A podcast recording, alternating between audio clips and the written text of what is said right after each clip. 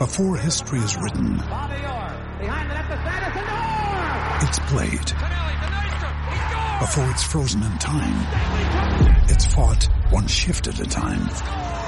Before it's etched in silver, it's carved in ice. What happens next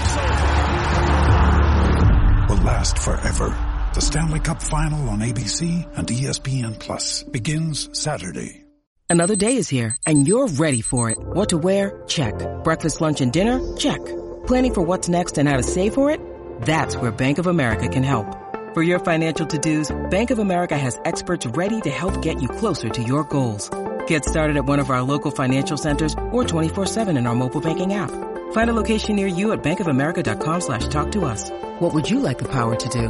Mobile banking requires downloading the app and is only available for select devices. Message and data rates may apply. Bank of America and a member FDIC. Today is Monday, February 3rd, and this is Celtics Beat on the CLNS Media Network, the leading online provider of audio video coverage of the Boston Celtics. I'm Adam Kaufman. Episode 352 with Boston Sports Journal Celtics beat writer Brian Robb is brought to you by betonline.ag. Go to betonline.ag, use the promo code CLNS50 for a 50% bonus on your next deposit.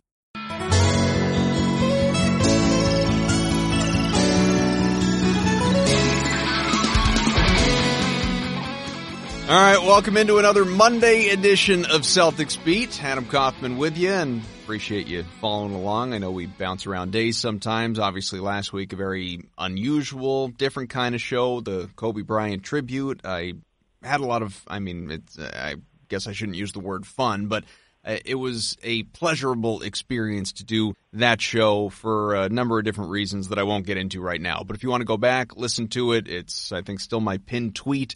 You should check it out. It's it's a good listen, I think anyway, and and a really interesting look back on Kobe's life, his career, and obviously things much closer to home as far as just his role as a dad and everything that happened with the passing of he and his daughter Gianna in that helicopter crash. But we're getting back to normal, normalcy for this podcast and uh, life as it relates to the Celtics here. And for some reason, all sorts of people have been tweeting about how it's baseball season now because the Super Bowl is over and hopefully you watched that game. It was a fun one. As far as I'm concerned though, all eyes on hoops and hockey now. And if you go by ratings, really it's, it's hardwood. As we know, hockey is a, a niche sport as much as I love it. Now I, I won't bother with all the what you may have missed monologue if you didn't think it was basketball season yet for some reason, because if you're listening to this show, you know exactly what's up with the Celtics. Our job is to dissect it, move the conversation along, get you thinking, and get some great analysis from someone close to the action. So,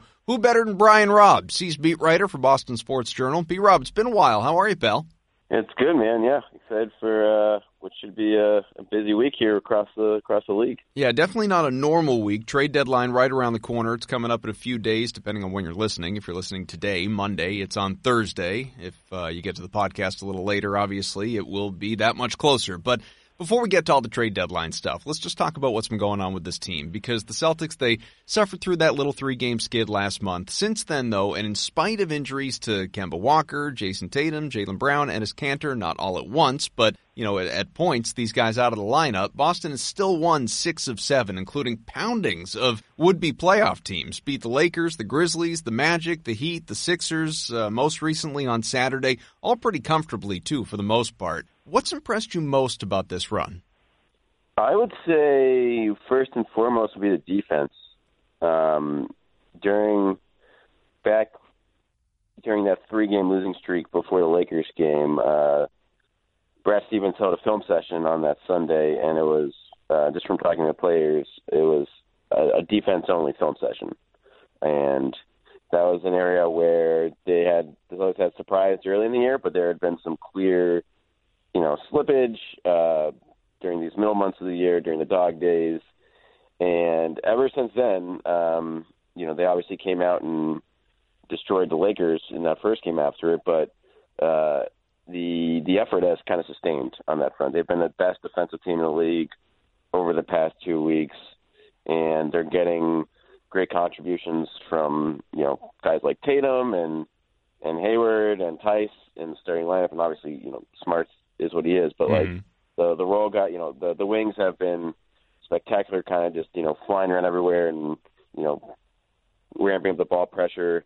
And then on top of it, you got bench contributors like Grant Williams and Semi Ojeleye that have played some really good basketball and have been very solid on that end of the floor. So uh, I do think, you know, when push comes to shove, this team is going to win more um, with defense than offense, especially in the postseason. And the fact that they were able to kind of, you know, reset on that front and, and sustain a high level of play on that on the floor for, you know, in the middle of the year is, is, is I think, very big for uh, what this team's ceiling could be. Well, and that's really the Brad Stevens way. I mean, it's been that way since he arrived. Obviously, personnel has changed a lot over time. You've had some guys that are better defensively than others, and and some that you know are, are downright terrible at it.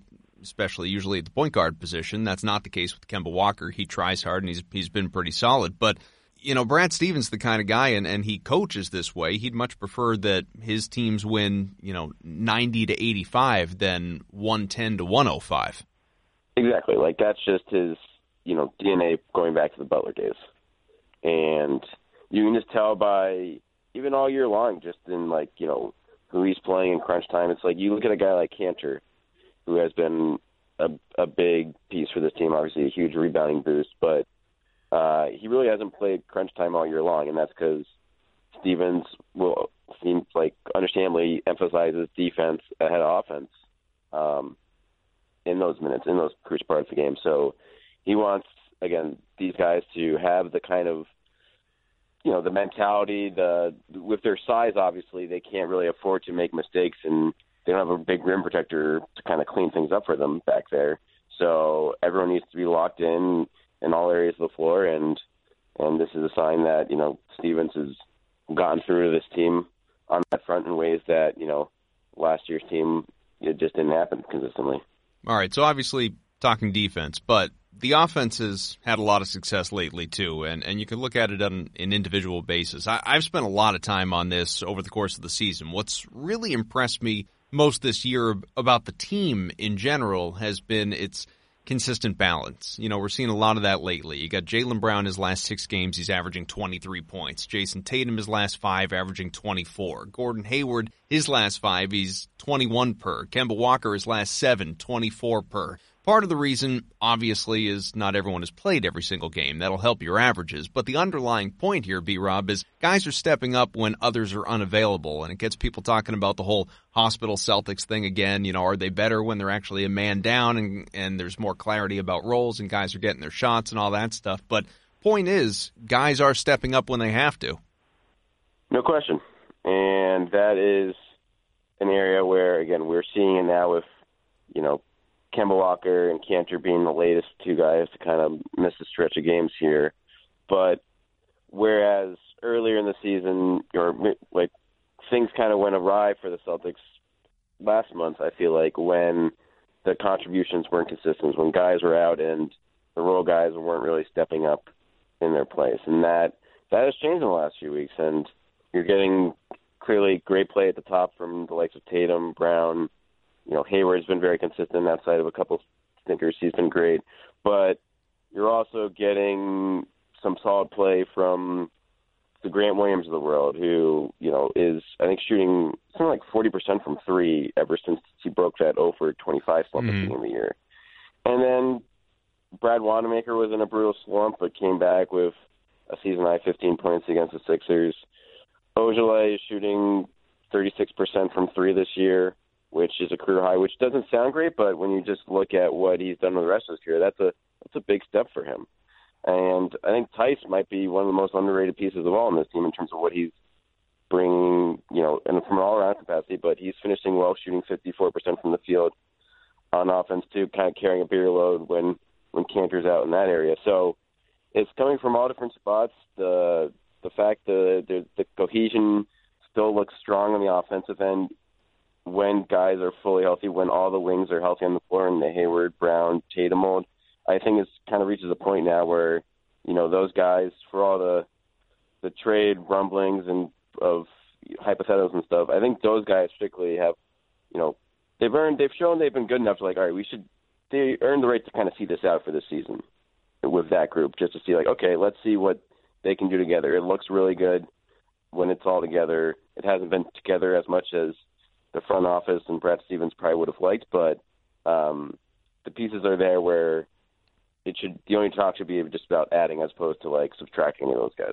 Yeah, we'll get to some of the trade conversation a little bit later on because obviously that with a full roster, which they have contractually speaking, that does become a question. Is if somebody's coming in, who's going out? Is it one of the rookies, a Carson Edwards, a Romeo Langford? Is it Vincent Poirier? Is you know who's it going to be? So we'll get to some of that stuff, but specifically on a guy who's absolutely not going to be traded, maybe ever, Jayson Tatum. He's an All Star, found out over the uh, last few days, and he's going to be a reserve. Kemba Walker, as we know, starting for the East, and uh, Tatum pretty psyched when he found out. Deuce came and came in the back with uh, my dad's All Star shirt, and that was icing on the cake. I wanted to cry, I didn't cry. I might cry later though. I'm so grateful. I, am something I'm not going to take for granted. You know, it's only 24. You know, guys get to make the All Star team, so super thankful, and uh, I'm just going to enjoy the, the opportunity in the moment. Here's where you get to think a little bit. I was talking about this with my producer, Evan Valenti, who obviously you know, and he occasionally hosts this show. Now, he thinks Tatum may already be the best player on this team. I'm not there yet. I still think it's Kemba, but just because really of how seamlessly it, it feels like Walker can take over a game when he has to. I don't think Tatum can consistently do that yet. Every once in a while, sure. But what do you think? Is is Tatum the the best player on this team at this point?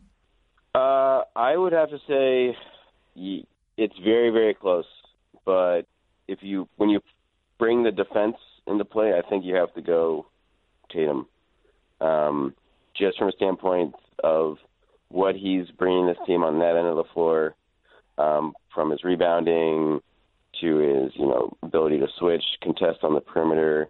Kemba is brings great effort on defense and is in the right spot most time. Is one of you know among the league leader in charges, but his size still makes him a pretty big liability there.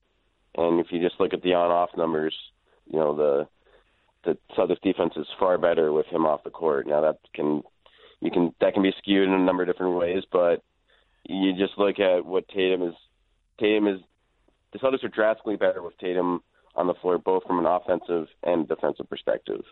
And while in crunch time with the game on the line, I probably you know want to go to Kemba first over Tatum in that kind of situation. Like Tatum is still as good of a second option as you'll get around the league, um, as for a 21 year old anyway. So it's it still could go back and forth. By the end of the year, it might be Kemba, but given just the the how the team has looked without Tatum this year and how much he's kind of improved on the defensive end, I feel like this season I, I lean towards Tatum on that front. Keep going with that. How much has the defense really impressed you for Tatum? Because it's it's not as though he was ever a bad defender, but obviously the leaps that he has made, even just since last year, never mind his rookie year, it's I mean it's been incredibly noticeable. Yeah, it's I mean it's something that you've had everyone since from Brad Stevens to to Gregg Popovich uh, kind of rave about with Tatum, and I think you know when you talk about the value of Tatum going playing in World Cup with with a coach like Popovich, it sounds like Popovich kind of called him out on his defense at times during that training camp over there, and really maybe made a point. And when you get made a point from a legendary guy like that, like that stuff speaks volumes, um, or has a lasting impact. And you could see at times, like you said, he was never a bad defender. He's always came into the league, you know, as good as you'd want for a 19 year old, and but he's really, I feel like, just gotten smarter, gotten more disciplined with things like closeouts. Like he, like last year, I felt like he would get, you know, he'd overrun closeouts a lot and kind of leave himself vulnerable to drives there. That really hasn't been an issue at all this year. And you factor that in with just the the rebounding work he's doing down low, the ability to his versatility in guarding anyone from a shooting guard to a power forward, and it's just you know he's just a great team defender and a and a very solid individual defender. So there's not a lot of guys that can check those boxes and also score 20 points a game. And he's already there three years into his career, so that's that's what should make that's what makes him pretty much a lock for a you know a max player when his extension comes up next summer.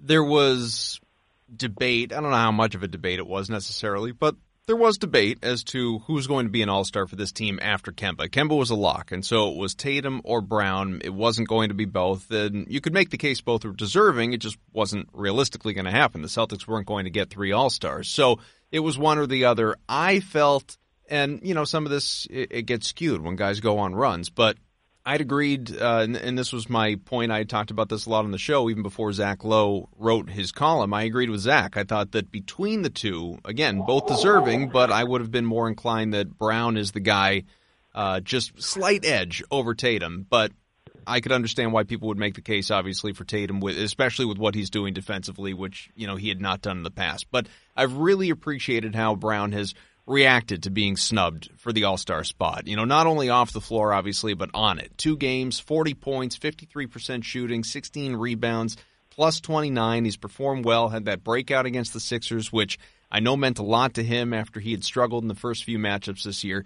Here's what uh, Brad Stevens, Marcus Smart, and Brown all quickly had to say, or just uh, about how they're feeling about Brown and, and not being an All Star and where he is right now more important to be playing like an all-star than to be named one. Nobody exemplifies that better. I think we've seen, you know, his progression as a basketball player, as an individual, off the court and, and things like that. But uh, he's definitely put in the work. He's in the gym every day, and uh, it shows. And you know, everybody is happy for Jaylen. I think he should have been an all-star. I think he was snubbed. Getting ready to to head into the playoffs is, you know, what my mind is on right now. Uh, all-star break. You know, I'll probably go on vacation get my mind, get my body right, get ready for the, the playoffs because that's that's it. You know what I mean? That's the stage that you want to be on. I think some people got it backwards. As usual, Brown has the right idea, and this is just part of his advanced maturity that we've been talking about really since he joined the Celtics. But he said he's not disappointed, just working on building good habits and on and on. What has stood out to you? Yeah, that that quote you just played, I was in the room when he said that, and that stuck out to me uh, easily above anything he said. Just uh, he's got you know he's got a, had a great head on his shoulders ever since he came in the league, but his maturity, you know, in terms of how he's handled this situation, especially when you just compare it to how other people across the league have have handled the situation of not making the All Star. Yeah, uh, being offended, disrespected. Right. It's just like I mean, it's great, it's an honor, but like Brown is like, hey, you know what? Like I'm gonna be you know, I've played some of my best basketball of my career in recent postseasons, and I'm going to be there again this year, and that's where you know I can shine the brightest. People aren't going to remember how someone played in an All Star game; they're going to remember how they played in the conference finals or something like that. So it's a great sign from a C's perspective. If, after they invested in Brown this year, uh, just how he's responded to that, pretty much. I mean, he's been the most improved player on this team, Adam. I feel like just when you just look at his stats across the board from shooting to rebounding to even assists. Oh yeah, career and, highs in basically every meaningful category. Exactly. So you just look at that. You know, you usually it's you can see guys around the league that they get their big contract and kind of take a step back or just a step sideways. But Brown has done the exact opposite here while saying all the right things. So uh, again, for a guy who's 23, um, I think he, you know, his his case for the All Star game was as good as anyone that was uh, quote unquote snubbed here, and you just have to like where you're at for him, knowing that the the, the big contract you signed to already looks like a bargain, knowing that he would surely commanded the max uh, if he did hit the restricted free agent market this summer. Get right back to B Rob in a sec. Want to tell you that today's show is brought to you by BetOnline.ag. Football season, I know, sadly, it is all over. I hope you cleaned up not only during the big game, but for the entire season. But even though football season is done, doesn't mean you're out of opportunities to make some cash. NBA futures, yeah, we're talking hoops here. Obviously, they're still in play now. You got the Lakers plus 250, Bucks plus 300, Clippers plus 400, Sixers plus 1,000, Celtics plus 2,000. This is to win a championship.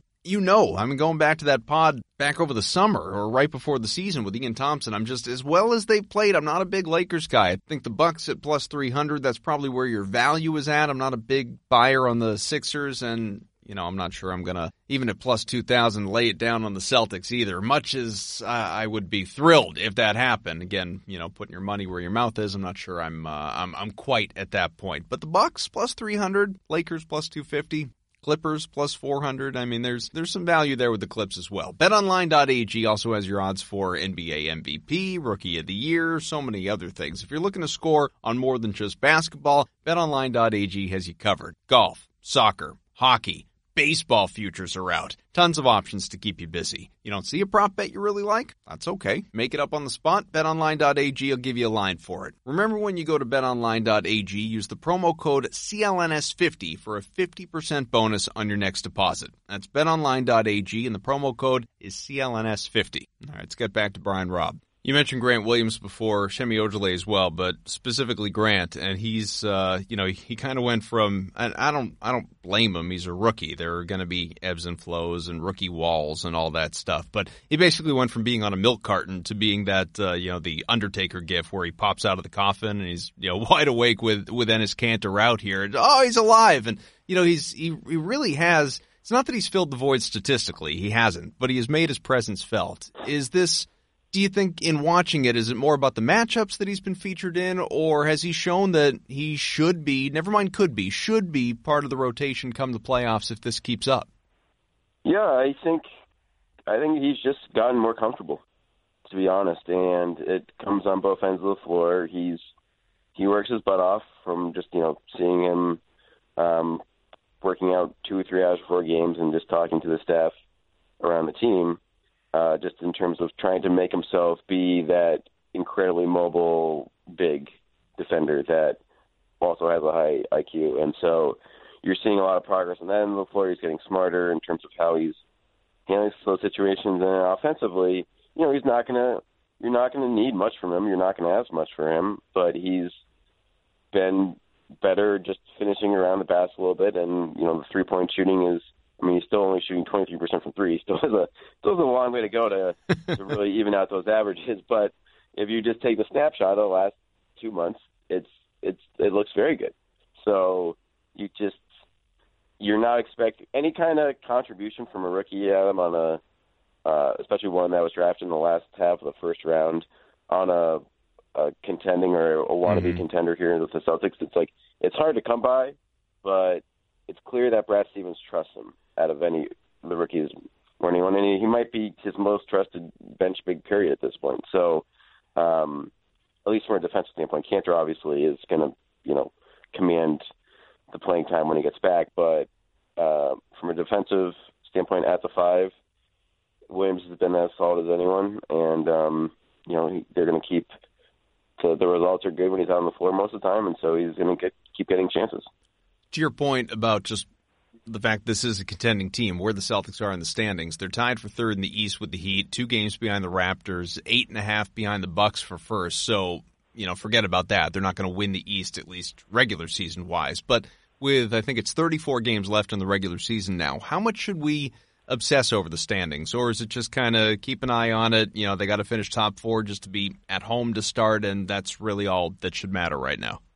It's a good question. I'd say it is watching pretty closely all year because it is so tight, and the matchups do matter so much in terms of a individual basis. Whether you're fa- placing playing a team like the Sixers in the first round, or or whether you you do or do not have home court advantage. So, uh, one or two regular season losses might be, you know, might not seem like much in the moment, but they could ultimately be the difference between, you know, a first round out or a trip to the conference finals when you think about like tiebreakers and home court and just individual and teams that the Celtics match up against versus the ones that they don't, or just not even having to face a good team in the first round. Like you could, if you get that two seed, you could face a sub 500 team in the first round, and if you don't, you could face the Sixers in the first round or the Pacers in the first round. So that is a monumental difference from both like you know not that the Celtics can win either of those series, but that's going to be a slugfest heroes, and uh, a matchup against the Magic could very well not be one. And so when that's why you, I think you've seen Brad Stevens really tighten things up with his rotation with in recent matchups, playing heavy minutes first against in games against the Heat on the road, games that the C's really needed to win to you know because those games count as two in the standings essentially. So uh, and that's why I think again it's going to be critical for Danny Ainge to add a piece or two ahead of the trade deadline here to to provide the added depth needed to win games without leaning too heavily on the the Kemba Walkers and the Jason Tams of the world um, to to win these games. All right. 20 or so minutes into this show, let's get to the stuff people really care about because most timely, right? Trade deadline again, Thursday. It's right around the corner, 3 p.m., so it'll be right there in the middle of the day for people to obsess over. And most agree Boston needs additional reliable scoring off the bench. And this is stuff that you've been writing about, Boston Sports Journal. You've done your trade deadline primers. I'm sure you're not done doing them either. And, you know, some people are kind of fixated on a big. Guys like, I don't know, Tristan Thompson, Derrick Favors, uh, Dewayne Dedmon, Nerlens Noel. Obviously, Clint Capela's name is out there now because he's reportedly being shot by the Rockets specifically to East teams. I don't think any of that is realistic with the way that, as you said before, Daniel Theis has played, and especially if Robert Williams does return and and is you know a, a serviceable athletic big, you know, Enes Kanter if that injury isn't too serious. All these guys, you know, there there is a, a a good collection of bigs on this team, and they all kind of bring something a little bit different. I don't think a big is necessary. You know, big man by committee is actually kind of worked out for this group, and and the stats do bear that out. So what is Danny Ainge prioritizing? Yeah, I think you kind of nailed on that front. I I do think that um, it's just hard with the, the amount of money. Those guys you mentioned would be upgrades. It's just hard to make a trade for them with the amount of money they make. So there will, if the C's, I think will be active on the on the buyout market. If any, you know, any serviceable big guy gets bought out and wants an opportunity, like the Celtics will come knocking for sure. But in the meantime, when it comes to trades I think what you're looking for is just you need to look for a guy that Brad Stevens can trust to play in a playoff series, like someone who could make a difference, someone who can be an upgrade in spots over a Brad Wanamaker or a Semi Ojeleye or even a Grant Williams at times. Guys that are you know are good, valuable contributors, guys that you'd still play in certain spots, but you might not. You might want a potential upgrade or an offensive, better offensive upside there. So I think you're looking at a couple areas. I think you're just looking for three point shooting, and it could that could come in the form of a stretch big like uh, a Bertans or a Bjelica um, out in Sacramento, mm-hmm. or you're looking for more of a, a guard or a wing creator, um, whether that's Bogdan Bogdanovic or a lower profile name like an Alec Burks or uh, Reggie Bullock or Damyean Dotson, the Knicks or you know buy low guys essentially that aren't going to be that splashy, but at least gives you uh, a three point shooting option. Um, Bogdanovic would be the big piece. That'd be a guy who you could play 25 minutes a game. Um, someone you'd have to go up significant capital for, but would have the ability to keep since he's a restricted free agent. Um, but it's the Kings, so you who the hell knows what Vlade Divac is doing out there? That is the the ultimate wild card for that situation. But that that'd be one of the guys that'd be on the top of my list. Something you said that I think is interesting, and you know, a lot of those names obviously familiar. Some of the ones we've been talking on, about on this show, and it does seem like, like you said, Bogdanovic is is kind of the the prize of that group of you know maybe most realistic type of targets. But you know, I I think it was a couple weeks ago I had Sean Deveney on the show and posed the same question. And we were just going round and round talking about some of the guys, but what he said uh, that flew counter to what you just said is that he thinks that if if something's going to get done for this team, it's going to be a trade. He doesn't think the Celtics will be all that active at all on the buyout market because right now they have a full roster. So who are you getting on the buyout market that you're going to bring in and then basically cut somebody that you currently have? So, you know, I'll ask you that question. You know, who who do you think never mind who would potentially come in. We don't know who's going to be bought out, but who would the Celtics be ready to just cut loose in order to bring somebody in?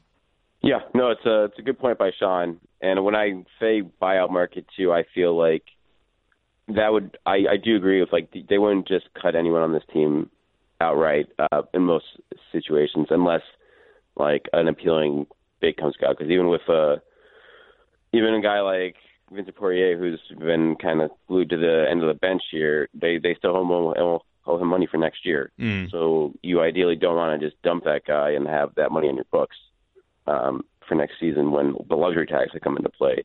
So I do think, you know, creating a trade, uh, any trade essentially would would solve the issue for the Celtics from that front because you're there's not going to be a lot of given the low salary on the Cecil roster, you're probably gonna have to do a two for one or a three for one Right. to make a deal work for a lot of guys, and that would open up the roster spots essentially to add a buyout piece or two um, in that type of scenario. But yeah, I mean, the only guy I could see them cutting out, right? Um, you know, if if a really appealing big became available on the buyout market, which seems like very unlikely to happen, um, I could see them, you know, letting go Poirier for that and just eating the money, knowing that if it's a sizable enough upgrade for the now. But that type of scenario seems unlikely, you know, because it's that. Why would that guy become available? That guy would get traded Right. before he gets bought out. Well, and that that's the type of thing too that I think kind of gets lost on. I mean, not everyone, but maybe some people that might be listening who just kind of look at potential trades and who you could add and don't necessarily think of the the roster mechanics and the juggling that Danny Ainge, Mike Zarren, that these guys have to do. Like you know when uh, Willie Cauley Stein got dealt, what was it, just for a second round pick, something like that? And I know Right. some people was well, why can't you just give up a pick and get a guy like that? Well, you have to physically send out a player. You can't just trade a, a draft pick to bring in a guy. You know, same concept as what we were just talking about with the buyout. Exactly. So you have to. I mean, the, the Mavericks dumped a guy to the Thunder to make that deal happen before to open up that roster spot, Mm-hmm. and the Celtics don't have a lot of guys they want to dump. I mean, Poirier is someone they liked before the season, and obviously he's still, you know, he's 26. They clearly think that there, there's something that you know they saw in him that to give him a two year deal. we're we're still trying to find it. We're just trying to they're trying to find it, and it's you know it's still we've seen like it's a late bloomer situation, but yeah, like they're not gonna to they can't just dump him. They probably would have to give up something to dump him right now, which is the problem. Right. So you're not gonna. It, at that point, it becomes okay. Then you're gonna dump him and a second round pick, and then give up another pick to get someone else. Is that enough of an upgrade? But for a guy like Cauley Stein, like no, like you should be shooting higher in terms of the upgrade you're trying to make if you're giving up that kind of capital. So again, there'll be a, a thousand scenarios rolling around, but when you see other trades happen, it's not just oh, the Celtics could have done that. It's just like okay, was was that trade enough, good enough to like close your other windows of opportunity? Because the Celtics probably only have like one real big swing here, and based on their roster construction, and so you want to get a guy that makes a meaningful difference rather than a guy in Cauley Stein who, you know, might be your fourth best center on the roster. So you mentioned a bunch of guys that you know could theoretically be targets, obviously for Danny Ainge, but you know as as you pull out the magic eight ball or your crystal ball or whatever it might be, do you think a deal gets done? I do this year. I think they haven't made the trade a trade in, or meaningful in season trade. I should say they they salary dumped Jabari Bird last year, but that Isaiah trade in 2015 was their last uh, you know big trade at a deadline, even in season at all. And this year, I think you have a couple of factors in play that why it gets done. Number one, they're good enough add. It's worth investing in this team. Like they're a they're a top five team in the NBA right now. They have some clear holes on the roster, and they could use some help on the bench. There's no like, there's no questioning that. Like for as much as Brad Stevens says he likes this team, and I believe him, there's this is still uh, a flawed team in, at times, and so that he could use some help there. The Celtics have the pieces to add with these additional first round picks from Memphis, from Milwaukee. Uh, they obviously, and on top of that, you're probably not going to have room to keep all these picks anyway. Like you're probably going to have to either trade out of the draft or trade other parts of your roster. Um, you can obviously consolidate, and you don't have to necessarily address that issue now. But when you have a chance to help yourself in the present and plan for the future, then it's it kind of makes sense to do something with it now rather than put pressure on yourself at the you know the draft to draft and stash or to consolidate then because other teams know that then and they kind of squeeze you um so you know find a a piece that makes sense now upgrade the roster and then you'll maybe get a guy that can stay around for a year or two whether he can resign or he's under team control and then you have a piece that you know is helping you for the future as well So just for fun, and maybe you'll be right, maybe you'll be wrong. Honestly, who cares? This stuff is generally unpredictable. Who do you think's the guy? Who do you think they acquire? if you're going to go, if it's someone splashy, I think it'll be a Bogdanovic. Mm. Like if they go like that's like a a, a serious trade. Um, someone this would be crazy, but okay, I like um, crazy. I mean, it wouldn't, it wouldn't be that crazy. It would be very creative of the Celtics front office to do it. Um, but they can, if they're willing to go up Kanter and do some funky stuff with three team deals and kind of trading and retrading guys, hmm. they could conceivably bring board like an Iguodala hmm. for a first round pick. Um, I don't think that will happen, but it's. Uh, I think that would be a big boost to the bench for a guy playing 15, 20 minutes a game. So I do think, just from talking to people around the league, I think that the kind of trades they're looking for are guys that you know they can trust to play in a playoff series. Yeah, and you know are actually up, meaningful upgrades over what they have, and those two guys would would check that box. If we're going looking for a lower tier, you know, less flashy guy for either a second round pick or protected first or whatever, then I feel like you're looking at you know an Alec Burks type, mm-hmm. um, or just another low cost shooter where you could do a one for one, you know, trade Poirier and a pick uh, for that guy, and then you just have a, another shooting option on the bench. So, um, yeah, like my guess is it leans more towards a low impact deal like that happening because it's just it's just easier to put together a deal like that. Um, but it would not shock me if they, you know, move a first round pick or in a second round pick and try to make a, a bigger splash. That would crush Enes. He seems to love it here. Yeah, and I do think too. It's like he is. I mean, for Bogdanovic, you wouldn't have to trade Kanter. That would right. just be like an Iguodala deal. So that's why, again, that's that might be a situation where you wouldn't make a deal like that either unless you have a good replacement for Kanter at center, and you might not be able to get that on the buyout market or in a separate trade. So that might kind of pull plug on a deal like that. Um, but at the same time, like you know, you I think it, it comes down to like who you know you, you obviously need a guy like Kanter against the Sixers um, to you know go uh, strength versus strength against Embiid there. Um, but then Kanter in a series against the Bucks, like his value might be limited because he can't guard the perimeter, and everyone on that team can shoot really. So these are all you know.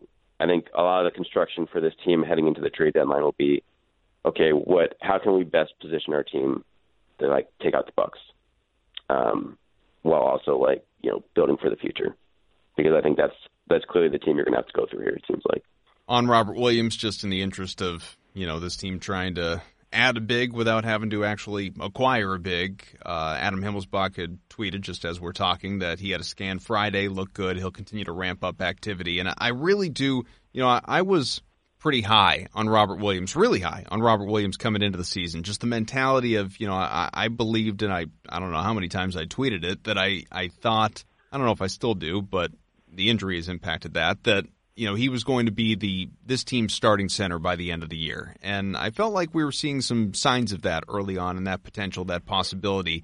Question is, of course, now as we chat here in early February, if he has time to, depending on even when he comes back, if he has time to really ramp it up and, and be an impactful part of a postseason run. Do you do you think he can? I don't think the Celtics can count on it, um, but I think they would. It's it's conceivable just the they are very high on him internally for the long term. Still, despite these injuries, they they like how hard he's worked.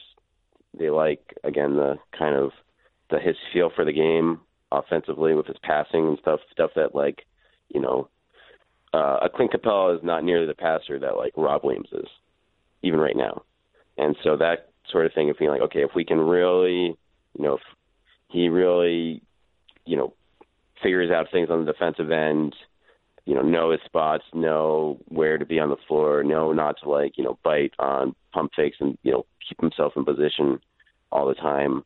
Like he has the the tools to be uh, a great center at a very cheap price for this team. So it's I it's tough to envision it this year from a standpoint. It's like you know he's missed so much time and he's missing valuable reps where you can, you know, through play kind of learn these skills more.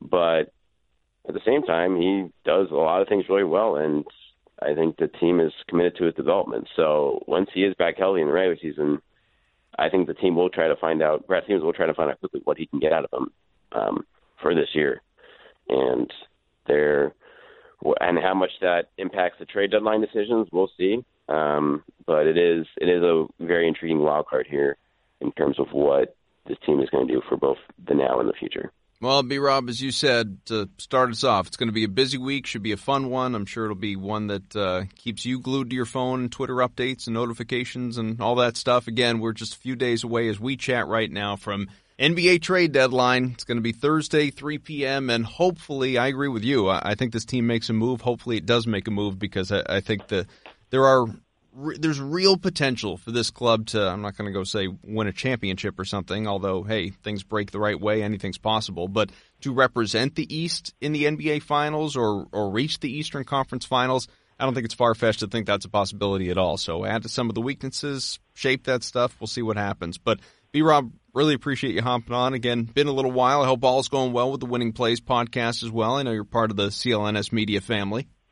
Absolutely. Yep. We'll be having some uh, trade primer podcast coming up uh, in the next couple of days here as well, and then reaction on there as well. So it'll be obviously be a, a busy week on the network for sure. Excellent stuff to look forward to. B Rob, thank you very much. All right. Thanks, man. Brian Robb, Boston Sports Journal, a lot of good stuff from him. Today's show again brought to you by betonline.ag. Go to betonline.ag, use the promo code CLNS50 for a 50% bonus on your next deposit. So, C's right back to work as we chat tonight they're going to be in Atlanta against the lowly Hawks, you know, second, third worst team in the NBA, a team that Boston's already beaten once this year. Uh, as of this moment, yeah, they'll be shorthanded again. Kemba Walker with that knee soreness not going to play. Really should not need him. Marcus Smart sounds like he's not going to play. A little sore from the last game, but again, you know, this hopefully this is not one of those trap games. You know, Celtics should go out, win this one pretty comfortably, and, and get some guys some rest. But uh, more important than any singular game, as much as as B Rob talked about, you know, one game does uh, does make a difference along the way. You know, we're going to see at this point in time, not just for the standings, but what matters in the long haul, and adding guys to this roster. Trade deadline Thursday. It's going to be a lot of fun. So thanks again to Brian Robb, producer Evan Valenti, Nick, Larry, John, everybody at CLNS Media. Thanks to uh, all of you for tuning in. You can subscribe to Celtics Beat. Go to uh, iTunes, search Celtics. Go to our YouTube page as well. There's a, a little bit of work being done to those to uh, get that channel uh, as you've always loved and known it. So stay tuned to that. Subscribe, leave us ratings, reviews, all that good stuff. Continue to interact on Twitter at Adam M. Kaufman. Always appreciate that. All right. We'll talk to you again soon. Let's go, Gino.